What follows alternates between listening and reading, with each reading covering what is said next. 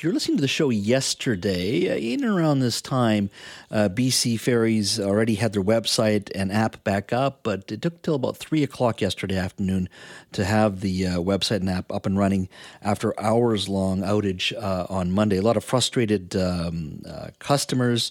Uh, you heard some of that on social media. Global BC also went out to the various terminals, main terminals uh, to get people's thoughts in regards to how long they had been waiting. Take a listen. It's still uh, a little crazy. and I tried to look to make sure the ferry was on time before we left home, and it was I got nothing. This morning, trying to access my uh, my check-in details to get on the ferry, I uh, wasn't able to access it. I mean, I didn't expect it. It is very poor timing. Now, uh, it was quite interesting. I also received uh, emails uh, personally in regards to the long waits. In one case, I think it was a customer who waited uh, seven hours uh, and uh, was very frustrated, of course. And some folks, look, the app worked, it worked for them, they were fine. But a lot of frustrated folks yesterday, especially when an app and the website go down during a long weekend when we know BC Ferries is going to be very busy. Well, joining me now to talk a little bit about yesterday and the broader issues of some of the challenges BC Ferries has is Richard Zussman, Global BC's legislative reporter. Uh, good afternoon, Richard. Hey, Jas, thanks for having me. Hey, eh, good to chat. And uh, I want to get to the fixed link and a bridge to the island. And, and I know, yeah, I think you want to talk about that uh, as well. Uh, first and foremost, uh, did you think it was going to be as bad as it is? Uh, when you look, listen to folks today, you get a sense of yeah, there was a huge backlog yesterday. Yeah, it could have been worse though, and I think this is the first test for new CEO Nicolas Jimenez. He's come out today, done a series of interviews, apologizing for the inconvenience, explaining the technical meltdown, vowing to do better. All of those are good signs because in the past, Jas, as you know, we've had uh, heads of crown corporations who have been unwilling to be publicly accountable uh, when it comes to system shutdowns. Uh, we had that long-standing issue uh, at TransLink when there were SkyTrain problems. Getting accountability there was nearly impossible. We've seen this before with previous BC Ferries administration. So at least it's one hurdle clear that Jimenez is willing to come forward and say, you know, we screwed up here. Uh, this was not good, uh, and we are going to fix it. In terms of how bad things were yesterday, it was rough. Technical problems always lead to that, but it's largely rough for those walking on. I think a lot of those people who were driving on didn't have the same challenges because largely their reservations were made, and uh, you know you need to make reservations, especially now on a long weekend, or you're going to be waiting a long, long time. Mm-hmm. Now, yesterday you and I talked a little bit about um, the ferry system, and you really raised the issue of just the f- incredible growth of uh, the Metro Vancouver area, but also the population uh, on, on, Vancouver Island. Uh, you had brought up the issue that there's still a struggle to, to, hire more employees to the point where, you know, was it 80 people you said yesterday, 80 people just to run the buffet? Yeah, and that, and that's what Ferries estimates. It's a huge burden to do all of these operations, to run the vessel, to provide the customer service, to do the maintenance, uh, and all of that uh, requires, in some cases, very specific skills. Mm. Now, you and I had uh, just a, didn't have much time. We talked a little bit about a fixed link to the to the island, a bridge essentially.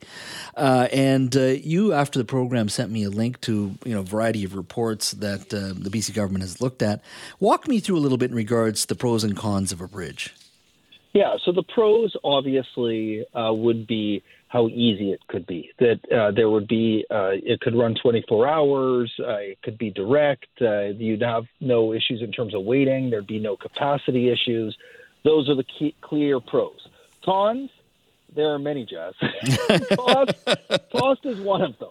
So the estimates in the BC government, and this report's on the BC government website, is $15 billion to build the span itself. And that is a low end estimate based on a few years ago.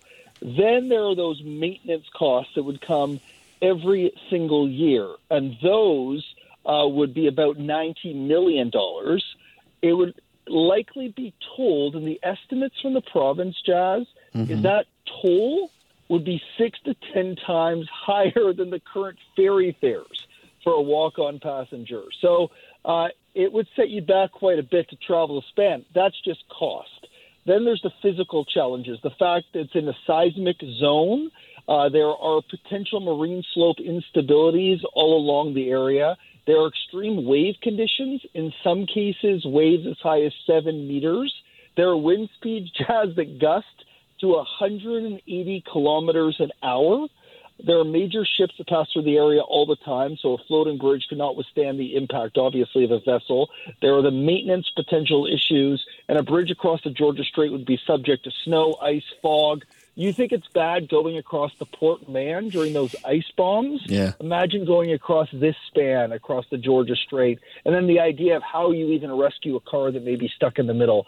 Uh, I, I just think the challenges are far greater than whatever convenience it may bring. Although I dream about the idea of being able to just pop over uh, to the mainland, but I, I think it's just it, it, seems impossible based on all these concerns. Do, do you remember that old uh, SOCRED minister Pat McGeer? Yeah, I do. I yeah, do. yeah. Uh, he's from a different era, different time. And I remember talking to Pat McGeer, and uh, he was a strong proponent of building uh, a bridge to Vancouver Island, and to the point where you could hopscotch over some Gulf Islands. Now, it's tough to you have to get approval, deal with local issues and concerns. Easier said than done. Uh, but Pat was a, a, big proponent. In fact, he had a a huge model um, made of a, of a bridge from the island to Vancouver. He kept it in his basement, to my understanding, many years for many years. Uh, but we found some uh, uh, comments from him in regards to cost, in regards to the challenges of potential, you know, being in a seismic uh, earthquake area and the challenges there. Take a listen to what Pat McGeer had to say to some of the uh, naysayers. You build a bridge, it'll last several hundred years. Uh, you build a ferry and it gets outmoded and has to be replaced. You don't have to be a rocket scientist, you know, to figure all this out. this is the only sensible thing to do for the future. Uh, and because it's the only sensible thing, as soon as we have a sensible government, we'll do it. It's going to be raised. Earthquakes, the ones that are in danger are the real bridges that have already been built, not a floating bridge, for heaven's sakes. Cost, it's going to last for 200 years. You want to pay it off over 100 years? Pay it off over 100 years. A ferry, oh, it's going to last 30 years. That was uh, Pat McGeer, mm-hmm. former uh, minister. So, you know, he was always passionate about the bridge. But, you know, one of the question I do have to ask when you think about, you know, bored tunnels and you look at earthquake prone areas like Japan. So why do they have bored tunnels? Why in places like uh, you know Finland and many of these other uh, countries where there are fjords, they have this amazing transportation system with bridges uh, and, and many other systems, uh, cable stayed bridges as well, floating bridges, fixed linked, all of it. They're somehow able to do it on the engineering side. Number one, I'm not saying we can't do it on the engineering side, but they also spend the money, whether it's a public-private partnership, whether it's yeah. dollars spent. Uh, I'm not sure why, and I understand the cost, 15 billion billion. Okay, let's double that for a moment. 30 billion over 100 years. That that you know, that could be done, quite frankly, number one. I mean, we're spending, what, 20 billion on Site C? Uh, uh, the Trans Canada pipeline, I think initially was uh, four, then it went to 8 billion. Now we're talking probably 20 billion by the time we're done. These things do happen. They do go over budget, and that's fine. But I just don't understand why in other countries they can build these amazing, amazing infrastructure projects, and we always seem to be hesitating over here uh, in British Columbia. It's a big philosophical question. They have a section here in the Bored Tunnel area. They talk about the Seikan Tunnel in Japan, 54 kilometers long, mm-hmm. cost seven billion back in 1988 in U.S. dollars. The tunnel's the most famous between the UK and France. That was 15 billion, but Construction of a bored tunnel under Georgia Strait would take place below water 365 meters deep and in thick, soft sediments, creating extreme pressures during construction. The depth of both the water and the sediment would require a tunnel over 50 kilometers in length. For these reasons, a bored tunnel is not considered a viable option. But it's part of a larger philosophical question of why not invest in these things? High speed rail along the coast to Seattle and Portland. We've mm-hmm. explored it. We're waiting and waiting. Every year we wait on that Jas, it becomes exponentially more expensive. Canadians struggle with this idea of big spending on infrastructure, whereas other countries, they just go ahead and do it. And I think your sense is the same as mine. We should start encouraging that stuff in British Columbia because these are things that can be used for the future. Last point on this yeah. MLA Trevor Halford, BC United MLA, just texted me. He said the other issue potential with a crossing would be going through U.S. waters. Uh, so that could lead to some uh, diplomatic challenges as well. Uh, you know, a bored tunnel that touches on the U.S. may not be a big issue, but it's a jurisdictional issue that would have to be discussed as well if, if that tunnel conversation ever becomes serious. But you could hopscotch through some of these uh, Gulf Islands. Not everything has to be a bored tunnel, and, and maybe it doesn't go to Victoria. It goes to Nanaimo or somewhere in between. Yep. And just as long as it gets you to the island, I think there's ways to get through that. And you're right. If, if it's a bored tunnel, I don't think you have a security issue. look, if France and, and, and England uh, can uh, build a channel, I'm not sure why we can't speak to a friendly neighbor and figure this stuff out as well. I mean, there's been talk, obviously, the Confederation Bridge. There is, of course, uh, you know, in the U.S., we've talked about sharing costs over uh, for for for the U.S. around Detroit as well. All of that is part of the broader conversation.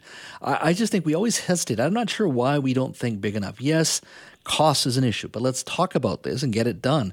I'm not saying the ferry system is bad. I mean, I've used it a lot when I was in MLA. The service is good. The people are good, and, and, and I'm a supporter of our uh, of our uh, public institutions. But you know, I, sometimes I think we would, we just need to think big sometimes, and we don't do that uh-huh. here in, in, British Columbia. Maybe it's just my frustration, but but I wanted to hear from you. Fifteen billion, let's double it, thirty billion. But I still think it's worth it when you're stuck in a ferry. Let's think big. I agree. It, those are the sort of things that people remember this public infrastructure is important for us, and, and we've had a challenge. We couldn't even get a billion dollar museum off the ground, Jas. I'm not sure about a fifteen billion. Just think about your Ottawa Senators coming to town, you watching the game, and then and driving home That's at the end of it. A billion dollars to buy that team. Yeah, but that would be a great way to come back. there you go. Thanks, Richard. Thanks, Jas.